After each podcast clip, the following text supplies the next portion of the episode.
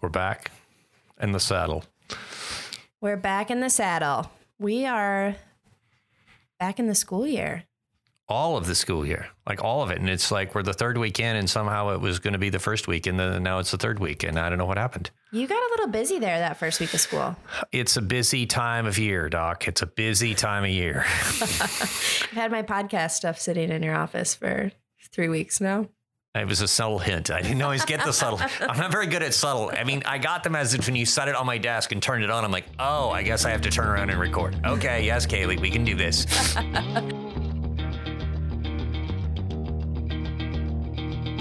Well, welcome to the Round Barn. It's us again, Jim and Kaylee. Doing our and thing. I do want to talk about school being back in session. Classes started. We're back with the students, Yeah, all so- kinds of them. So we're three weeks in. Three weeks in. Yeah, it's my first fall at U of I as not a student. I had many falls here as a student. Yeah, and it's like you just started in the summer, so you kind of hit the low, and then like I did. it's like kind of so chilled out and realize a completely different place in the summer than it is from September to December. Right. And I got a new office. So my office is in the locker hallway of the newest students Next to the restrooms. next to the restrooms. Yes. Yeah. So it's a happening busy place. Yes. And then I also see the looks on their faces of just that first week of What- excitement to now being a little worn down and things are changing. Uh, and and they have an exam next week, and so they'll really be. They go from uh, excited to stressed out and sick. Oh, great. Well, I'm just getting over all yeah, of the. it's it's a it's a predictable pattern. Yeah, it's it's a predictable pattern. yeah. Well, that stinks. That's nice good. little stress factor in there, and then all Yeah, the and they get a little stressed, and so it's all yeah. And the the first years, what you're seeing, the class of 2027, which I have to remember, they had a quiz a week ago, I believe, and so they had a little stress, little practice quiz to figure out how to be a um, a veterinary student. And so yes, there's some stress there. And then we have our master's students fully on board, and we're Mhm. teaching them, and we're late doing this because I was trying to figure out what we're teaching the master's students, and so lots and lots and lots happening a lot of learning happening. in theory. So, what I really liked that I didn't realize is that all of the students here on campus at the College of Vet Med wear the badges with their year. Yeah. So, the youngest students say class of 2027, the first year, and then the fourth year say 2024, obviously the respected graduating year. Yep. As if you can't tell by looking at them, you can see the visual confirmation Yeah, we- yeah, on their we- badge. we badged. I mean- you give them their lot number and you Yeah, I'm a food animal guy. I wanted to put an ear tag in them, and they said that was inappropriate. But I thought, well, we're going to badge them. It'd be easier. Just look at their ears. I mean, then. Yeah. They, they said no, not a big bangle tag. That was Yeah. inappropriate. So yeah, we make them wear a badge. So that first week, I was looking at them and just thinking about all the differences of the things that of these students and these people and what they've gone through and are going to go through with vet school. So the ones class of 2024, the fourth year students, they started in August of 2019, Yeah. Pre pre pandemic. obviously before the entire world changed. Yeah, So that's they- what I want to chat about today is coming in as a first year student in August 2019 versus coming in in August 2023 and what kind of changes that these students have in their education, the way we teach them and what they're coming out of school with. Yeah, it's so the if you look at the fourth year class, right? So first year for everybody that's not intimately involved with vet school curriculums or have suffered through it. I mean, completed it. Um, the first year is really anatomy and function in almost all the schools, and that's what we do. So kind of structure and function, and so they have anatomy lab and they dissect things and they spend all this time. So it's very hands on, like all afternoon, three days a week. That's what they're downstairs doing. Yeah. And um, obviously, this fourth year class didn't do that. Well, they did it, and then they stopped that in March. And then the third year class never got started because they kind of got started because they started in the fall of 2020 and we were kind of on campus, not, ah, and they tried to do some stuff. So they kind of had half anatomy lab. Yeah. And so the last two years we've been back full bore. But I think as we look at students, their learning habits have changed. So we don't know enough about the first years. I haven't done anything with the first years set, but when they all went online, so we record all of our lectures. So we stand in the lecture hall and talk with students and lecture. And you've always done that? Yeah, we've done that. We've done it for multiple reasons. It's a way for them to study. It's um, one of the ways we comply with the Americans with Disabilities Act. So there's a record. Okay. So, right, if we have people with learn, different learning styles or learning abilities, right, that's one of the ways we do that. And they're not live recorded. I mean, they're recorded live. They're not right. displayed live. So it's not like, oh, there's this lecture and you can watch the video. They're posted after the lecture goes right. up. But when they were on live, we were actually just lecturing live on video, right? When we were zooming mm-hmm. during the pandemic, and all these students experienced this virtual learning learning thing. And obviously, we're in the online learning learning business around here, so I like to separate those yep. two things. We didn't do online; we did remote classroom, which yeah. is a different thing in online learning. Absolutely. And so they did this remote classroom thing. And so they've gotten very different habits. I think we've trained them. They don't need to come to class. They can just watch the video because that's what they did. And so we've dropped on interaction. And so they're not as good at like, hey, how do I ask questions and what do I do and how do I interact with faculty in class? And so that's a that's a big shift. Um, they haven't had the chance, and I'm thinking about the fourth years now, they haven't practiced some of those skills as much. And the current fourth year class is in a much better place than the class that graduated in May because they did a big chunk of their vet school remotely. Right. And so they didn't get that interaction stuff. And so there's all this kind of piece, peer personal inner personal inner skill stuff, right? We all yeah. value and part of coming to school. Mentorships and relationships yeah. too. And part of coming to college, right, is that grow up bit and that kind of yep. non-intellectual development, but the social, how do I be a professional development right. or how do I become an adult development? And I think what we saw, saw with the particularly the class that just graduated, them not being here was was hard on them. Mm-hmm. and their performance suggested that they had they, it was harder on them in fourth year. They struggled adapting. They so the fourth year curriculum they're in the clinic. They're doing experiential learning all the time. Right.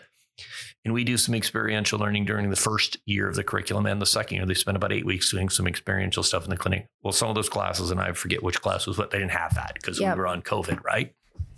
So they just they're just canceled. Well we did it online.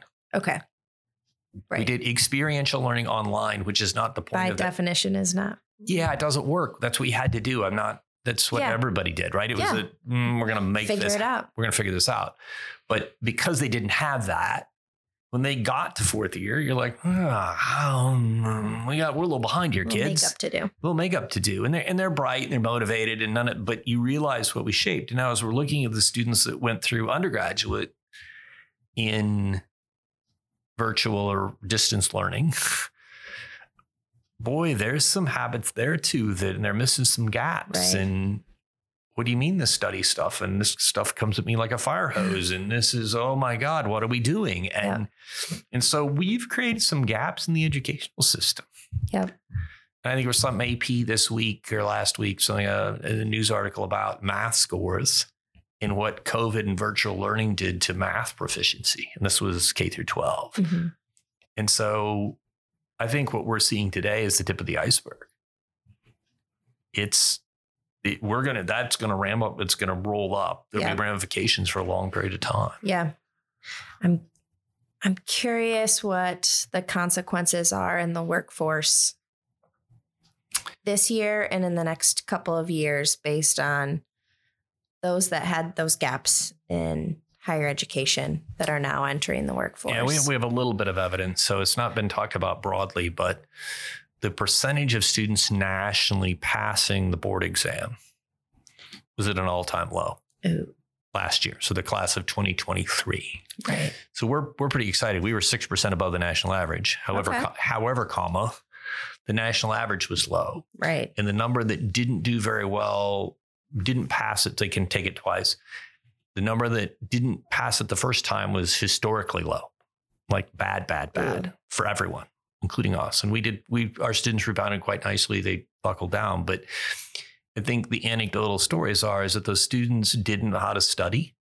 They had developed some study habits that because it was virtual and what they're like, they're those are learned skills to study right. and do things and, and, those and retain for long periods of time instead of immediate m- use. Yeah, pump and dump, right? Yep. And they yeah, and they those skills we didn't develop, right? And because of the learning, and I don't, it's not that those kids aren't capable. That wasn't the thing, Right.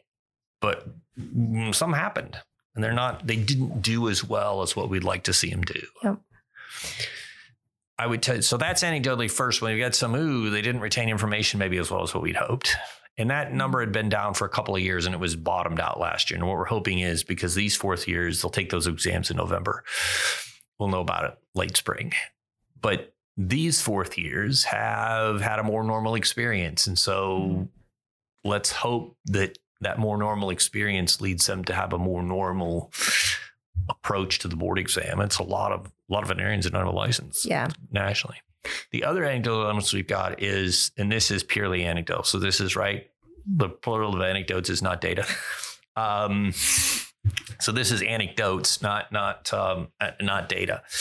And I think that's an so don't don't anyone overinterpret this. But my casual conversations, which are probably highly biased with who calls me and who I talk to, Mhm. So I've got this extension role, right? So I get a lot of phone calls from practitioners and interactions and emails and discussions and in those forums. And I try to follow up on our students, the food animal types that I've been around. Okay, how are they doing? You know, Yeah. so so that's kind of the milieu of the people I'm talking to. So they could be biased, are biased. But I think the general commentary is, whoa, what's wrong with them? Hmm. These kids are smart. I don't know what they're doing. And so, and they don't know what they're doing is not medical. It's the whole social bit Um, of how do I survive in the workplace? they And- learned what they needed to know from the books, but they didn't learn the interaction and missed out on how to be a professional veterinarian. that all that other soft stuff that we we don't measure very well, but we hope happen. Well, and I don't, you don't necessarily go into it with a teaching plan. You go into it with guiding them through an experience, right? That's a very good way to put it. That's there So- isn't a formal part of that curriculum. yeah. So it's not like you even could tackle making that up in a remote setting. Yeah, that's a really good point. Because what that's a byproduct of the system we built to educate them, and you Yeah. hope that osmotically they get. It's like you don't have that as part of your undergraduate curriculum. Right. You just you just hope that that comes as part of the curriculum. Yeah. right? And clearly, whoosh, that got crossed out because of the way we had to teach. And I think again, it's anecdotes. It's not data Yep. but there's a it's a much rougher transition into the workforce than what it's been in the past. Yeah. And there's been discussions: is it generational? Is it just the kids? You know, again, anecdotally, but it looks like this how we taught them and taking out that social structure has got a, got a big problem. Right. Now you're going to say somebody should say, "Well, oh, you do online classes. What are you saying that sucks?" And I think that's where I want to separate online versus distance. hmm So when we teach online, you design a course very, very differently. In fact, you don't really lecture. You design a lot of activities you give them. It's it's much more self-directed learning. And you try to create more active learning because you can't get in the classroom and engage them. Yep. And so you have to design a course. I would teach the material very, very differently if I knew I was doing it online Right. than if I'm going to do it in the classroom. Yep. And again, on online, you're teaching someone a concept or skill and not necessarily how to be as a person. Yeah, that's exactly right. And and we're doing online stuff not for for working adults, basically. Right. And I think that's a very different. A they're mature. I mean, and we've seen some of that with the master's students coming in. Right, we've got a lot of kind of recent college grads now, and we started with kind of quasi old people like me. Right. So Hey, in- be careful. Yeah. They might be listening. I know, but like in their mid forties. I'm way older than that. But you had these mature adult learners, right? And we had a meeting yesterday and they're like, well, what's changed in the program? And I think the big thing is, right, when you have mid career people in a course and they're trying to learn, there, there's little tolerance for BS. Because the reasons for learning and committing that time are totally different. That's exactly right. They don't want supportive activities. I, I want to know these things or I want you to help me grow this way. There's not, no, no, Here's my objective. They're not prescriptive. I want to be better at this. Yep. And so they're very willing to work at that. And as an instructor, they push you, right? It's much more yeah, here's the material and here's some activities, but you end up doing a lot more individualization because you're like, hey, oh, you need, oh, you want to, oh, okay, yeah, here, Yeah. why don't you do this? And you make the course bit flexible. And so you're doing that. And so remote and that standpoint is is quite good. Mhm. Uh, it's flexible for them. You can get them stuff. They're very self motivated, self directing. Then you come back to these kind of recent college grads that have been taught, oh, I sit in a classroom and I do these things. Then they don't have life experience. The online thing we can do, but it has to be much more structured and the Right. activities have to be, there's much less, we have to help them be self directed in their learning instead of them naturally being self directed Right. in their learning. And so I, I view it as we teach that the recent college grad online, we have to push to be self directed learners. Yep. And with the mid career people, they're pulling us. Yes. It's right. We as instructors are being pulled to help them educate. And in Yeah. the recent college grad, we're pushing them to learn to be a self directed learner. Yeah. And those are big differences. Right. So as you take that, I say, okay, well, let's go back. What are we going to do with college kids? So 19 year olds instead of 22 year olds. Not sure even there that online, that other development stuff's pretty important. Yeah. The soft development. Yep. And clearly K through 12. I don't, I don't, I don't know what teaching kids, little kids. But it seems to me the social's so important there that if you're not doing that, Absolutely. and I think that's is a is a you know working with adults, even vet students are based, you know, they're 22, they're adults. Even working with that, it really is. I don't want to say scary to me, but it's. I think we are going to have to figure a lot of things out that they, because COVID pandemic Absolutely. things stunted their other development, their Right. soft development. They may know the things, but they don't have the other skills. Right. That there's going to have to be some chasing going on as we think about vet students. Yeah. So you said, I'm going to backtrack a little bit. So we're talking about like going and getting a DVM degree and coming to the College of Vet Med for that. Yep. It's a more normal learning experience for these first years and second years than opposed to the class that just graduated. Are there things from that class that where you had to pivot and say, oh, shoot, I have to teach them differently to do this that you've actually kept and maintained? I mean, I don't think the curriculum, the base curriculum hasn't changed, right? Because that's a huge, huge shift. Correct. But are there other pieces of teaching styles or approaches that stayed, or did you like flip the switch and it went back to quote unquote normal pre pandemic? Yeah, I, I think it went. I don't. I'm not close enough with every faculty. I got a lot of faculty to teach. I'm not close enough to probably answer that completely. But Mhm. my sense is is that we didn't really adapt to teach online. We kind of took what we had and just taught it Okay. because there was no time to end in sight. yeah and you're so here you are march 15th or whatever it was of 2020 and march Mhm. 16th you're supposed to we had a week Mhm. And so the first week was literally how do you whoa whoa whoa how do we get zoom set up Right. and there was this mechanistic thing and so you just took what you had and delivered it differently Yeah. and then in that fall when we came back um, it was still so uncertain about what you were going to do and how we were going to it really became about mm, the mechanism of delivery not the pedagogy or how you should teach hmm does that make sense Yeah, it was it was and because it was so Here's what I'm going to teach. Am I going to do it standing in front of a room or on Zoom instead of altering it to Yeah, because it takes it is if you would say oh could we have done it better 100% there's no one around here that say we couldn't have done it better across the world. across the world. Uh, there, there's nobody pushing back. We did what we could do. It actually was probably better than it could have been. I mean, uh, if you Mhm. look at it, I mean, I, there were some really heroic efforts to try to make it work. Yeah. Um, if you would have redesigned those courses, just doing the coursework that we do, you probably need a year to a year and a half of all the faculty doing was redesigning courses to go teach them appropriately as an online versus a distance. And so I think, is somebody going to build an online vet school? Yeah, somebody will at some point. But it's an engineering from the ground up. It's not taking what we do It's not taking the U of I CVM curriculum or Iowa State's curriculum or Purdue's or Ohio's, whoever's. Yep.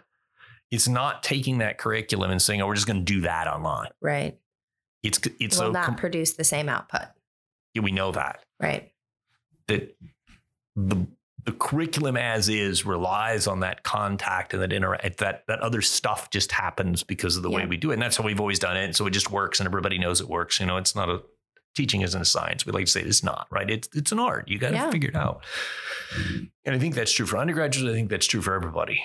It's a different process. But as we get to um, saying, oh, you're going to do it online, it's a rebuild.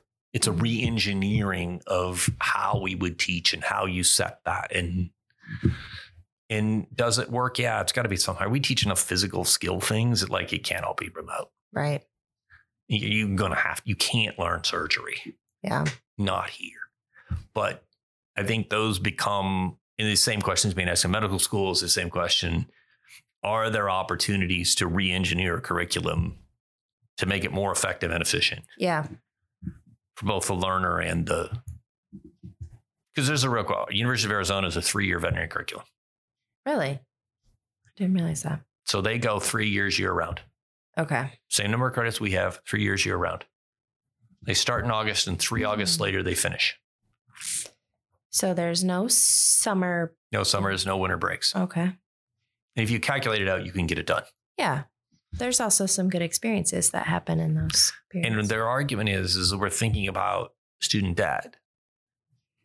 So Ah. if they charge, let's just use a stupid number, of 50 grand a year. So it's 200 grand of tuition and fees to go to vet school, which is higher than, but I'm just trying to get you. yeah. Simple math. But there's also four years of lost salary. And if a starting veterinarian's making $100,000 a year, you're giving up Hmm. $100,000. So if I do it in three years, even if the tuition's the same, I'm $100,000 ahead because I'm earning salary earlier. Hmm. So that's 100,000 that would come off of debt. My gears are churning with a lot of different thoughts on that. Yeah. And so, I mean, and, and so, but the, it- the maturity part and coming out of yeah, interesting. and so, There's right, a it's a grand ex- everything. Yeah, it's a grand experiment. Is it going to work or not? Who knows? I don't think they know if it's going to work. But it's that level of innovation I think we're going to see because of smaller sizes, competition for seats. Yeah. What does a degree need to look like? What do they really need to know? And then this pandemic thing kind of salting over the top that, hmm, maybe we're doing's okay, but maybe there's some, we got to shake and bake a little bit Right. to, to figure out what's going to work. Hmm. Interesting. Okay. Well, it gives me a little insight to Something. the numbers on the badges that I'm seeing. Yes, yes, the official badge. Yes. Oh, it's. I'm starting to see their friend groups. I feel so invested in these students, and I've only been here a couple of months. You should have seen me the first week. I was just like the welcoming committee, coming in with my coffee and opening doors, and I Oh, just yeah, felt they- like I was personally responsible for their. They had some experience. practical. I got here late last night. They had some practical exam. I said, "What y'all doing here?" And they're like, "Who are you and why are you asking questions?" they were little first years. Like, it's okay. I have a badge too. Mine doesn't have a number on it. Mine has a number. It's just from a long time ago. yeah, it is. A, it is a, yeah, we had an old number. I could probably get my vet school badge. I And you were like a, wearing like a suit and everything yesterday, so you probably looked a little intimidating. But it was orange and blue. yeah. You fit right in. I should have fit in, but I was scared them last night. So the poor little guys, we just we scared. them. I'm do glad they do put the numbers on there because those old people can't remember which class they're in because once you've had them, Yeah. You're like, uh, you've been here a while, but I don't know which one of you. Yeah. What are you coming to talk to Yeah, me about? and where are you at? You see them in the home, you're like, oh, which class are you in? Right? You, so the context helps us old people remember who, who they are. Oh, well, I'm excited to be here and kind of watch them through the evolution. It- and I've seen my friends, of course, go through it and now be out in industry. And um, What's mm-hmm. fun watching is they do really grow up a lot. yeah, They're very different people as year fours than they are as year ones. yeah. And right now, all they've ever known is being a student. Yeah. So it's it's a it's a fun process to watch. That's why they feel so young to me, I think, is that they've only ever been a student. That's a true statement. So, huh. Well, cool. Thanks for the chat. In addition to this podcast, we offer a wide range of learning opportunities, including a Master of Veterinary Science degree, which you heard Jim reference. We're accepting applications for the spring 2024 semester. To learn more about this program, please visit vetmed.illinois.edu slash MVS. Thanks for listening.